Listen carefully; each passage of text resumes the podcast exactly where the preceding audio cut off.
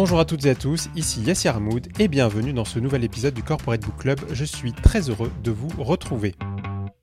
Cet épisode est consacré au livre intitulé Droit de cité, de la ville monde à la ville du quart d'heure, avec son auteur que j'ai le plaisir de recevoir. Bonjour Carlos Moreno. Bonjour euh, Yassir. Merci d'avoir accepté mon invitation. Vous êtes professeur associé à l'IAE de Paris, Université Panthéon-Sorbonne, et directeur scientifique de la chaire ETI, Entrepreneuriat, Territoire, Innovation. Vous êtes reconnu à l'international pour votre contribution et vos concepts pionniers dans les questions urbaines. Vous venez d'ailleurs d'être récompensé pour vos travaux sur les proximités urbaines et territoriales autour du concept de ville du quart d'heure.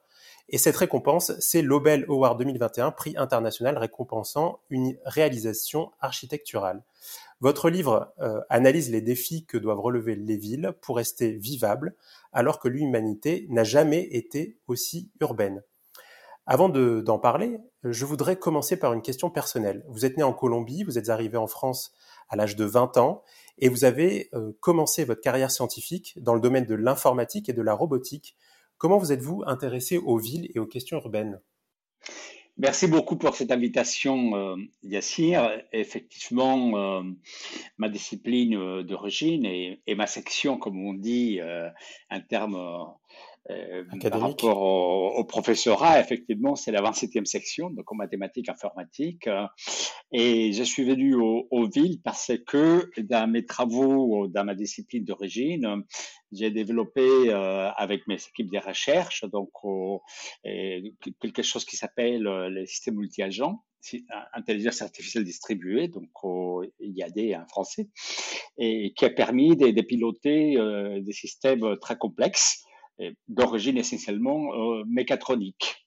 Et euh, cette plateforme, donc destinée à, la robotique, a intéressé euh, beaucoup de monde pour des applications très très variées qui allaient des nucléaires au militaire, en passant par la génomique. Et je suis venu aux villes parce que cette plateforme a intéressé les villes pour, au début, la gestion des risques, les villes euh, Céveso et après les infrastructures. Donc l'éclairage public, euh, et, hum, la gestion des bâtiments, euh, et la gestion des fluides, et la converger dans ce qu'on appelle, euh, ou ce qu'on a appelé, pourrait dire aujourd'hui, le Smart City. Et donc en, en 2006, cette plateforme euh, a pris forme effectivement pour rendre service au contrôle des infrastructures euh, complexes au sein des villes. Et, et, et mais voilà. Donc, je suis rentré par la technologie et ensuite, j'ai compris que la technologie n'était pas euh, la baguette magique pour résoudre les problèmes d'une très grande complexité euh, écologique, économique et sociale. Et donc, oh, je me suis de plus en plus orienté et vers ce qu'on appelle euh, le design des services, les designs par les usages, l'urbanisme par les usages. Et voilà, donc le, le fil a été créé.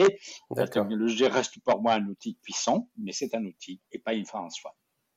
Euh, justement, j'avais une question à vous poser que j'avais prévu de vous poser plutôt vers la fin, mais on va, on va en parler maintenant, euh, puisque vous avez évoqué cette question de la Smart City, la ville intelligente, qui est présentée comme, euh, la solution pour résoudre les problèmes urbains. Vous, dites, que c'est un leurre, et dans votre livre, vous parlez aussi beaucoup de, la technologie. Est-ce que quand même, même si la, la Smart City n'est pas la panacée, est-ce que la technologie peut nous aider quand même à rendre les villes plus vivables?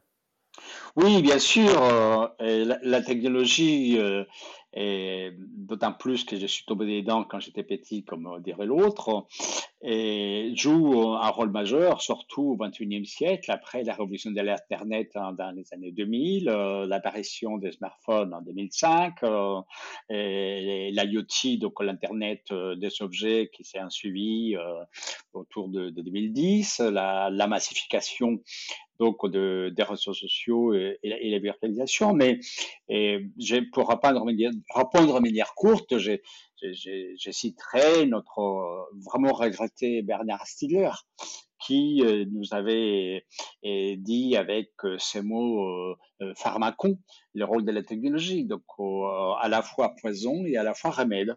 Donc il faut prendre la distance avec la technologie pour dire que c'était pas fin en soi, mais plutôt un outil qui peut être puissant, pour mmh l'utiliser dans une feuille de route ambitieuse, mais qui n'est pas technocentrée, mais qui est au service de l'amélioration de la qualité des vies. Et là, la technologie joue, joue un rôle. Personne pourrait imaginer, par exemple, euh, les vélos partagés dans n'importe quelle ville, mécanique et électrique, euh, sans savoir de la technologie pour pouvoir les gérer. Ce sont des choses qui sont devenus quasiment élémentaires. Par contre, on ne peut pas faire une, obsession, une fixation pour dire avec l'intelligence artificielle et euh, la technologie, je vais résoudre les problèmes des circulations d'une ville juste en synchronisant le feu ou en euh, faisant le captage algorithmique de la distance qui sépare une voiture et une autre. J'ai toujours dit non.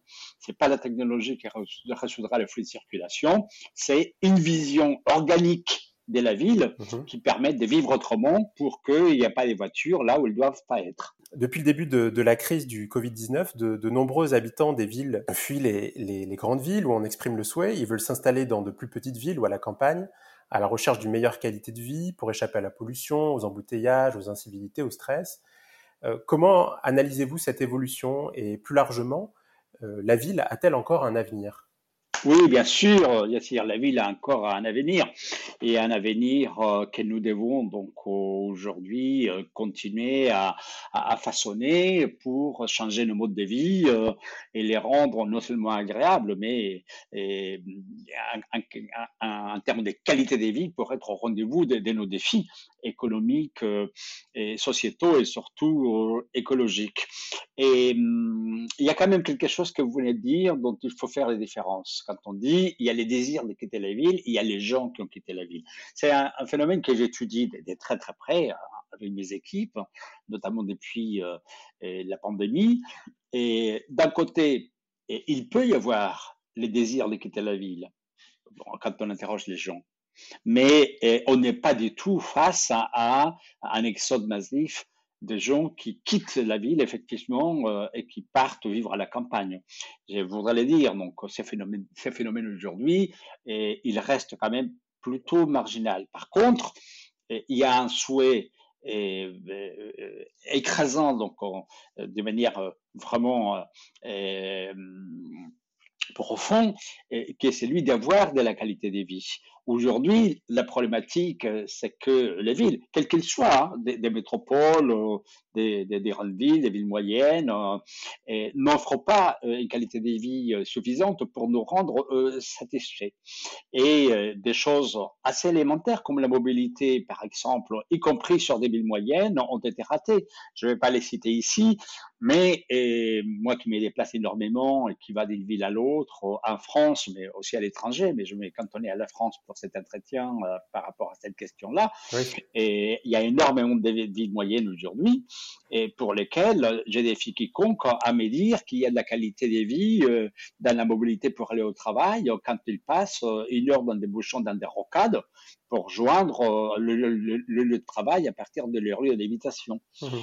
Donc, et pourtant, c'est des villes moyennes où, où on dirait c'est agréable à vivre. Et vous voyez comment, comment ça se passe.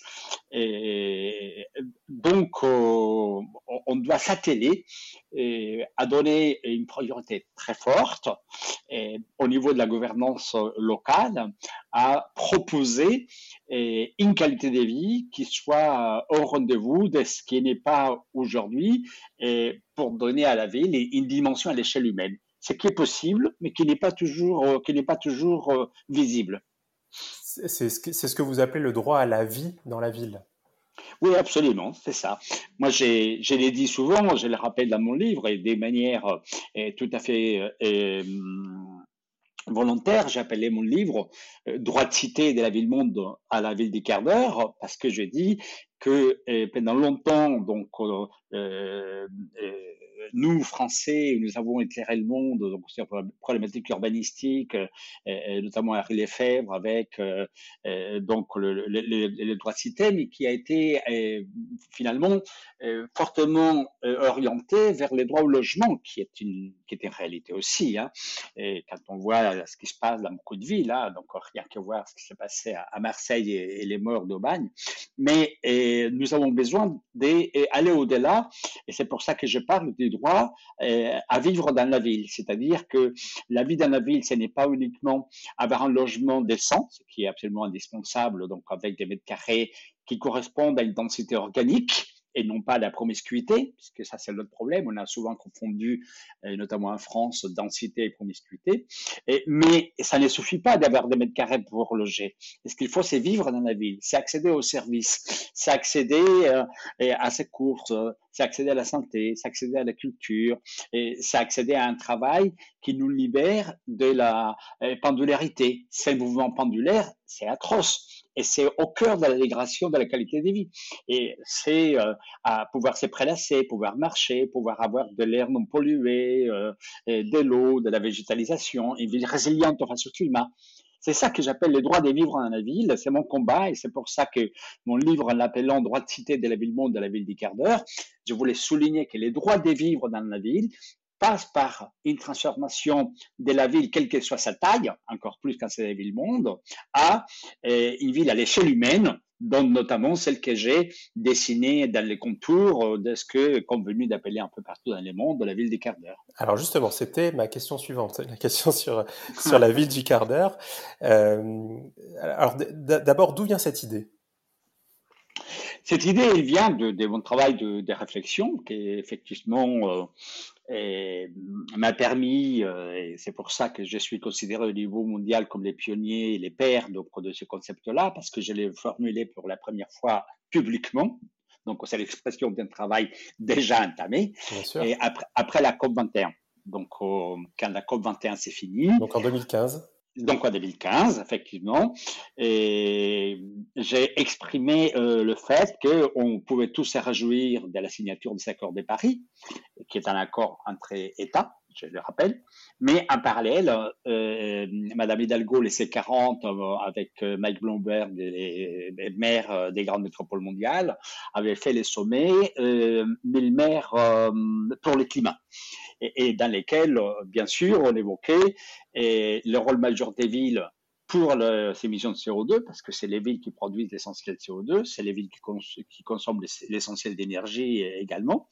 Et, dans les villes, euh, bien entendu, c'est donc ce qu'on appelle les, les transports, aujourd'hui on parle de manière plus large de mobilité, qui sont euh, les principaux contributeurs dans les villes. Donc, la question que je posais, Yassir, à ce moment-là, c'était de dire, on ne peut pas euh, se contenter des mesures, on va dire, techniques. Donc, la mobilité, il va devenir électrique, on supprime les diesels, on va avoir des points de décharge partout, on va faire des bâtiments euh, avec des matériaux moins énergivores, on va passer sur des bâtiments énergie positive. J'ai dit, OK, tout ça c'est très bien, mais la question de fond, c'est pourquoi on se déplace autant?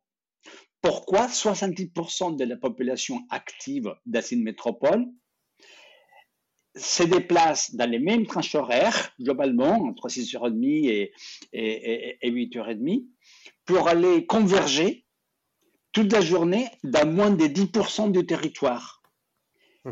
Et, et, donc, cette notion de déplacement pendulaire et, se trouve donc au cœur de la dégradation de la qualité de vie, que ce soit en termes donc des difficultés des transports, donc parce que il y a tous ces, tous ces effets des transports des masses, euh, ce qu'on appelle les heures de pointe, ou alors en voiture, c'est encore pire, le bouchon avec tous les corollaires en termes de euh, pollution, et ou alors en termes donc de euh, perte de temps, puisqu'on passe entre une heure, une heure et demie souvent pour aller et autant pour retourner. Donc, j'ai proposé de mettre en question nos modes de vie en disant avons-nous besoin de nous déplacer tous les jours, matin et soir à la même heure, pour aller eh, d'un point à l'autre quand 70% de la population active se concentre dans, une toute petite portion du territoire, en sachant que, deuxième élément, tous les bâtis qui existaient dans nos villes, tout ce qui a été construit, qui représente des investissements colossaux et des, et des nombres des mètres carrés et colossaux, ne sont utilisés en moyenne qu'entre 30 et 40% de leur temps utile parce qu'ils ne servent qu'à une seule chose. Donc, ça veut dire qu'entre 60 et 70% du temps, ces mêmes bâtiments sont fermés parce qu'on vit encore dans une ville monofonctionnelle ou euh, une infrastructure euh, en usage avec la déperdition. Et troisième élément, pouvons-nous accepter que ces modes de vie qui en fait ces 70 ans d'urbanisme moderne se traduisent par est-ce que nous vivons dans nos villes, c'est-à-dire les gens partent travailler donc dans la journée et les endroits où ils vivent sont fantomatiques et quand ils terminent de travailler et ils reviennent, les endroits où ils ont travaillé sont fantomatiques avec les corollaires d'être en mode accéléré par le temps, et donc les gens ne connaissent pas ni leurs voisins, ni leurs voisines, euh, ni euh, les, les, les, les, gens qui habitent dans les bâtiments, euh, etc. Anonymat et stress solitude qui vont souvent de pair. Voilà, ces trois éléments, qui est donc le premier, les rythmes dans la ville, les chronoromanismes. Le deuxième élément, donc les bâtiments qui sont monofonctionnels, l'échanger pour faire des multifonctionnels, donc la chronotopie. Et le troisième élément qui est ces sentiments donc de, de, de, de ne pas être donc lié à, à, la vie euh, donc avec une intensité sociale qu'on appelle la topophilie ont été au cœur de ce que j'ai proposé en début 2016 et que j'ai appelé donc la ville des quarts d'heure pour dire qu'en fait nous voulions et nous devions aller vers une proximité heureuse qui soit irrigué d'une part des services, offrir une autre manière de travailler, et, lutter contre la pendularité en proposant des travails à distance et des travails donc où on puisse faire une partie de son travail en proximité en étant connecté avec les technologies et, donner donc au bâtiment cette notion de, multi-usage pour euh, utiliser mieux et plus ce qui existe déjà. Ça a été l'origine. Je l'appelle la ville des quarts d'heure parce que j'ai dit 15 minutes, euh, c'est quelque chose qui nous parle à nous tous. Mhm. Pas tout à fait chez moi, c'est pas tout à fait très loin. Ça peut être de mon quartier, mais ça peut être pas tout à fait dans mon quartier, mais non pas pour dire que c'est mes 15 minutes à moi et qu'on assigne à résidence des gens, mais pour dire qu'une ville doit être polycentrique pour sortir du modèle actuel des villes euh, donc monofonctionnelles et, euh, et, très fracturées, très spécialisées dans certains secteurs, et que donc on doit irriguer la ville des 15 minutes partout pour que, à l'endroit où on soit, à un quart d'heure donc de l'endroit où on est, on accède à des multiservices et donc on limite ainsi nos déplacements qui quittent les sphères de ce qu'on a vécu jusqu'aujourd'hui, la mobilité contrainte, la mobilité obligée, pour aller vers une mobilité choisie, donc une mobilité plus heureuse. Alors la ville du quart d'heure, c'est, vous l'avez dit, ça inclut euh, six fonctions sociales principales que vous avez choisi, se loger et produire dignement, accéder aux soins, s'approvisionner, apprendre et s'épanouir. C'est aussi, euh, on l'a compris, c'est un concept universel qui peut s'adapter à, à, chaque ville. Hein. On, le, on le calque pas comme ça euh, euh, sur Paris, euh, Madrid, Rome. Il faut, ça demande un travail aussi d'adaptation. Absolument, effectivement.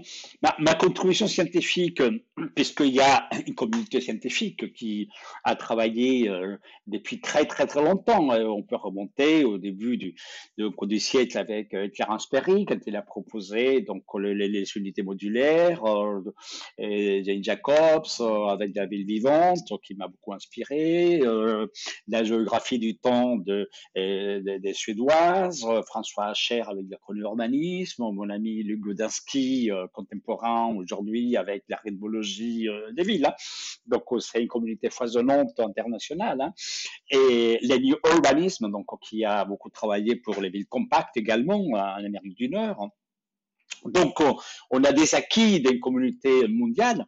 Et moi, je suis venu donc apporter ce qu'on appelle ces modèles ontologiques urbains c'est-à-dire les six fonctions sociales qu'on vient de décrire, donc euh, habiter dignement, euh, travailler évitant les pendularités, euh, et, voilà acheter donc un circuit court et de bonne qualité, les soins physiques et mentaux en, proximité et des manières suivies, préventives, l'accès à la culture, l'éducation et, les loisirs dans des conditions de jouissance, de biodiversité, de bonne qualité. Donc c'est ce que on appelle euh, donc là, euh, circularité sociale.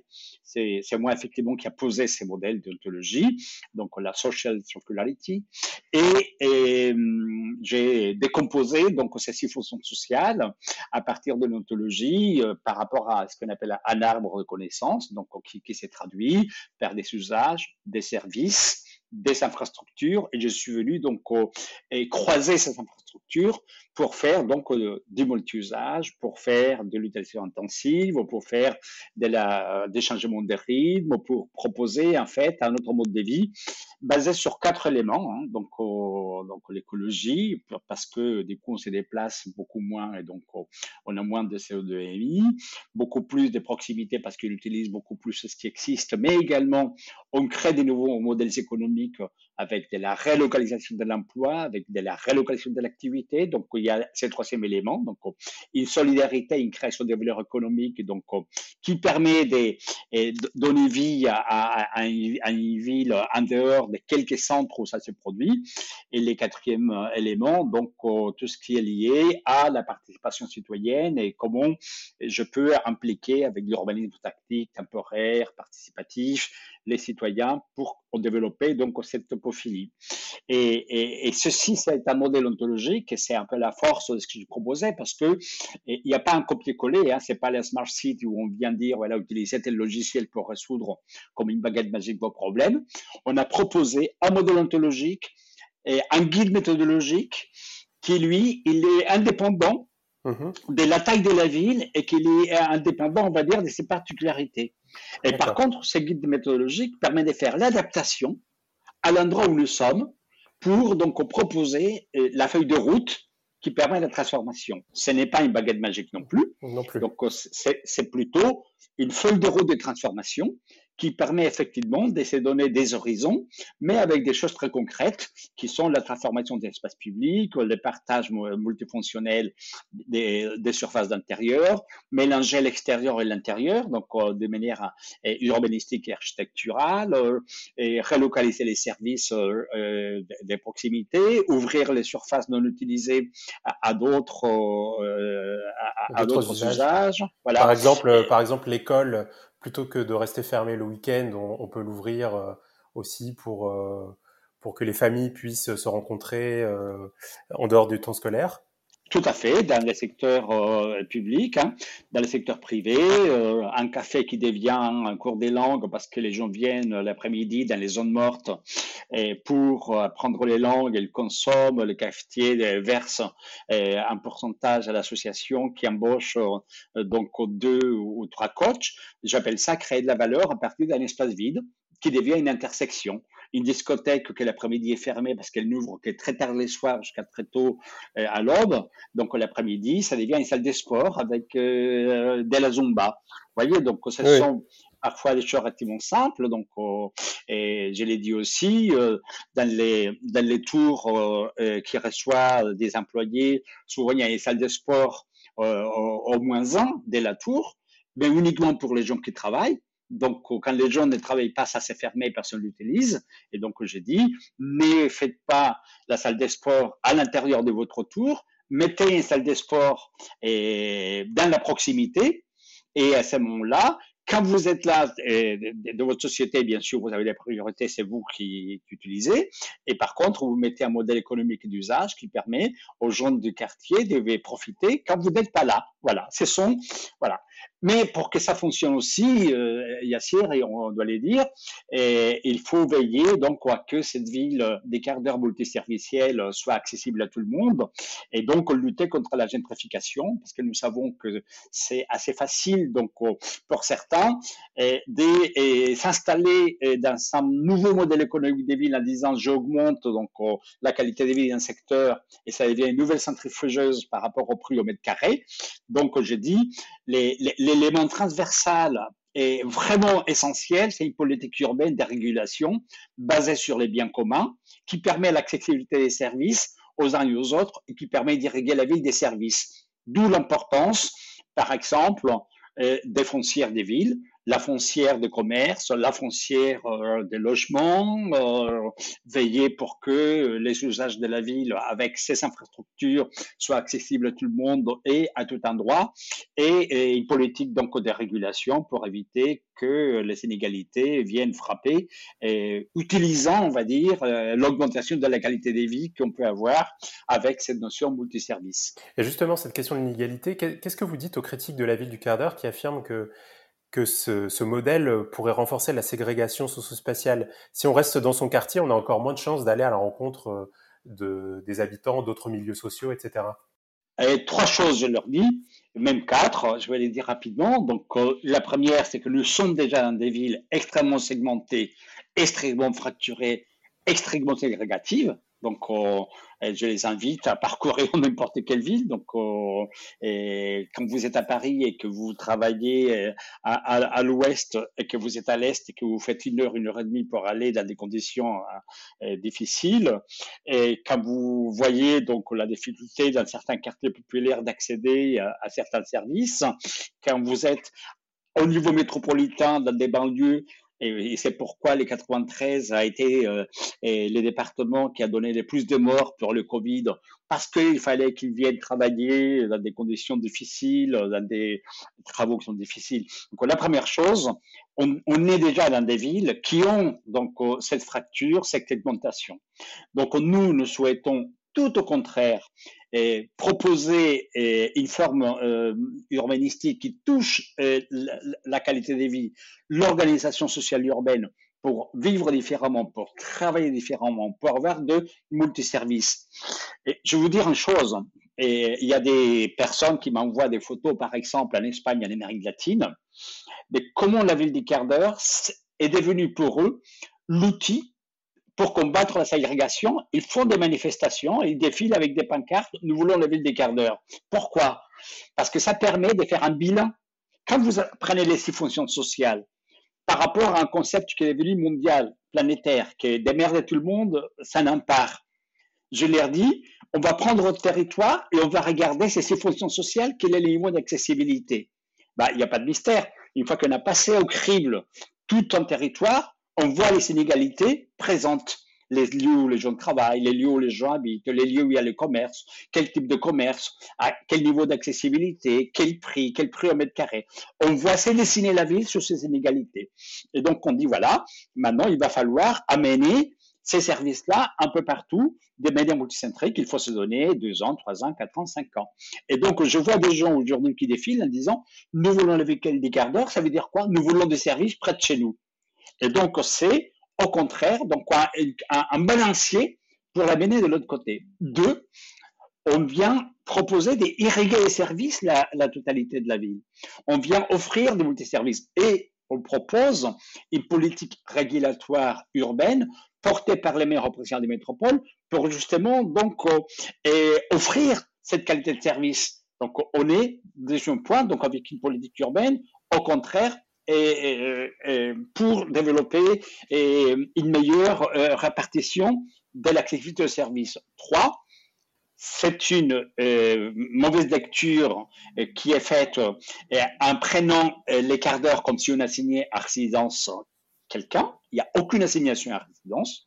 On veut tout simplement privilégier la proximité. C'est la ville des proximités. On veut privilégier qu'une proximité permette à tous et chacun d'accès à des services pour aller où on veut, quand on veut. C'est vraiment le contraire. Qu'est-ce qui se passait avec le Covid? Se passait avec le Covid qu'on a accédé à une manière différente de travailler. Quand j'ai proposé ce concept lors de la COP21, on m'a dit il est très bien, mais on va jamais travailler près de chez soi. Bah, il s'avère que six ans après, aujourd'hui, on est même obligé de travailler chez soi, ce qui n'est pas forcément la meilleure des choses je suis plutôt contre. Donc aujourd'hui, on a, euh, c'est ce qu'on appelle les travails décentralisés que j'ai promu, donc les, les corporate working, c'est-à-dire donc les lieux de travail dans les diverses proximités urbaines et dans les différents points de la ville qui permettent aux gens d'accéder à un lieu pour quelques heures ou pour une journée ou deux ou trois, qui est en train de se développer également comme une traînée de poudre et qui vient rééquilibrer géographiquement et les choses. Et donc, il y a une transformation profonde.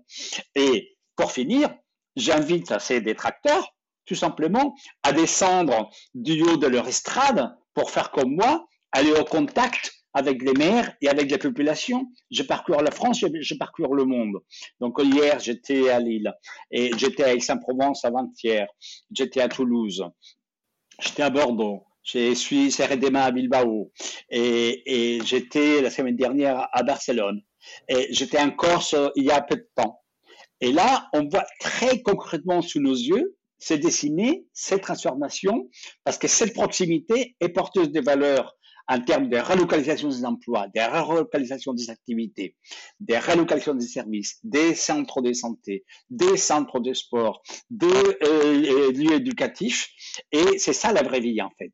Donc, une chose, est être en haut son estrade pour dire, oh là là, la ségrégation, et une autre chose, c'est être vraiment au contact avec des gens qui vivent la ségrégation et qui voient arriver des services qu'ils n'en avaient pas avant chez eux et dont ils sont très heureux. Et par contre, après, ils vont où ils veulent. Interviewer les gens de 18 à 35 ans. Il y a Movillon Connect et Cantar qui ont fait une enquête internationale dans sept villes du monde.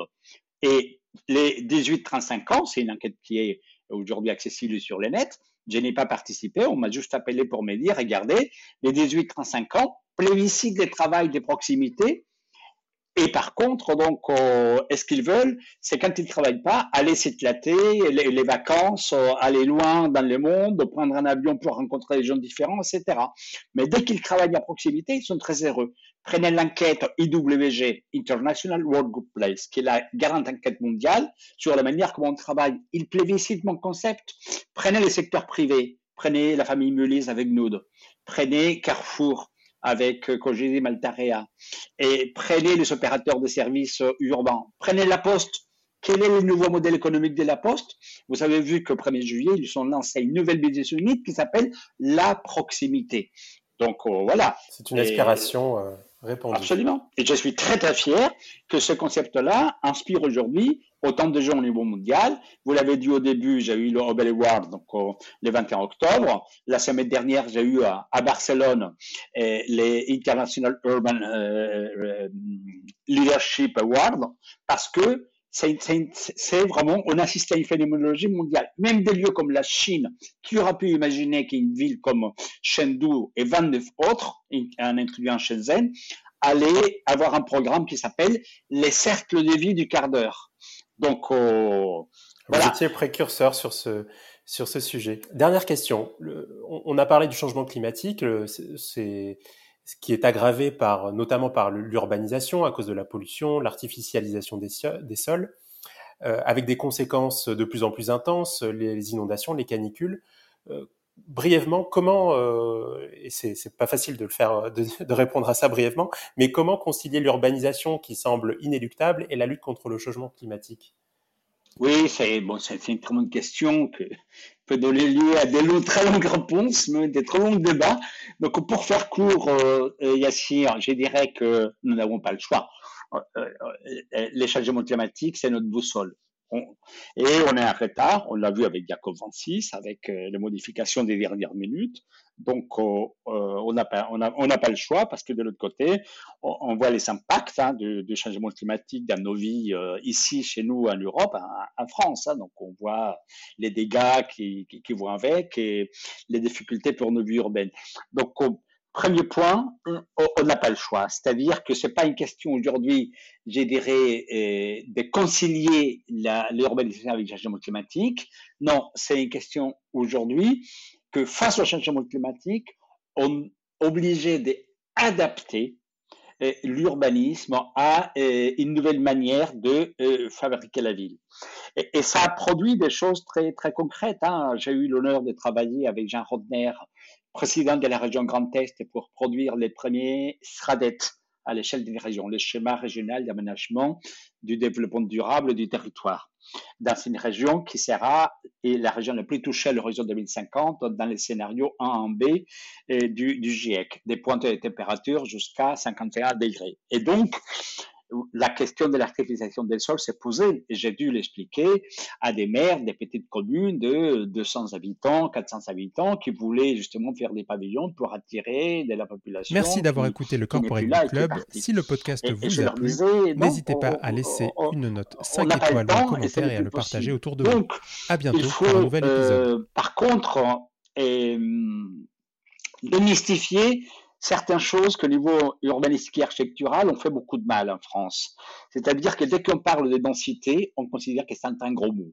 Et vous avez euh, une certaine euh, tendance écologique qui vous tombe dessus en disant euh, densité égale bétonneur. Non, c'est une, une erreur profonde, j'assume parfaitement, parce qu'on confond densité et promiscuité.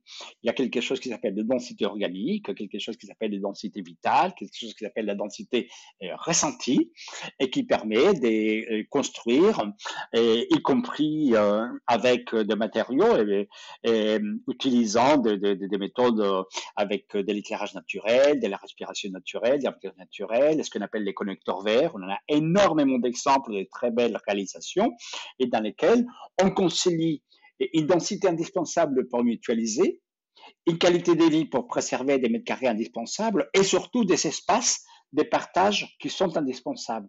Le problème, c'est qu'on a construit des grands ensembles, plutôt dans la promiscuité, il n'y avait pas de services, il n'y avait aucune respiration par rapport au climat. Donc aujourd'hui, avec ce que nous appelons la densité organique, il y a des très grands architectes aujourd'hui qui épousent ces concepts-là. Euh, David Superfield, pour, pour, pour, pour, euh, le citer euh, lui, mais dans la discussion qu'il y a eu à, à, la COP26 également, donc euh, avec, avec John Kerry, c'était vachement intéressant. Le fait que une densité organique est parfaitement l'adaptation urbanistique par rapport au changement climatique, quand on introduit cette notion de ce qu'on appelle la, vitalité humaine dans la densité ressentie. Et, et aujourd'hui, je pense qu'on a un gros travail pour aller dans cette voie-là. Et c'est pour ça que la ville cadre est précieuse, parce que c'est elle qui permet d'amener ce qu'on appelle les multi-usages, qui permet de limiter nos émissions, qui permet de donner plus de qualité de vie, qui permet d'aller beaucoup plus donc vers euh, une, diversification.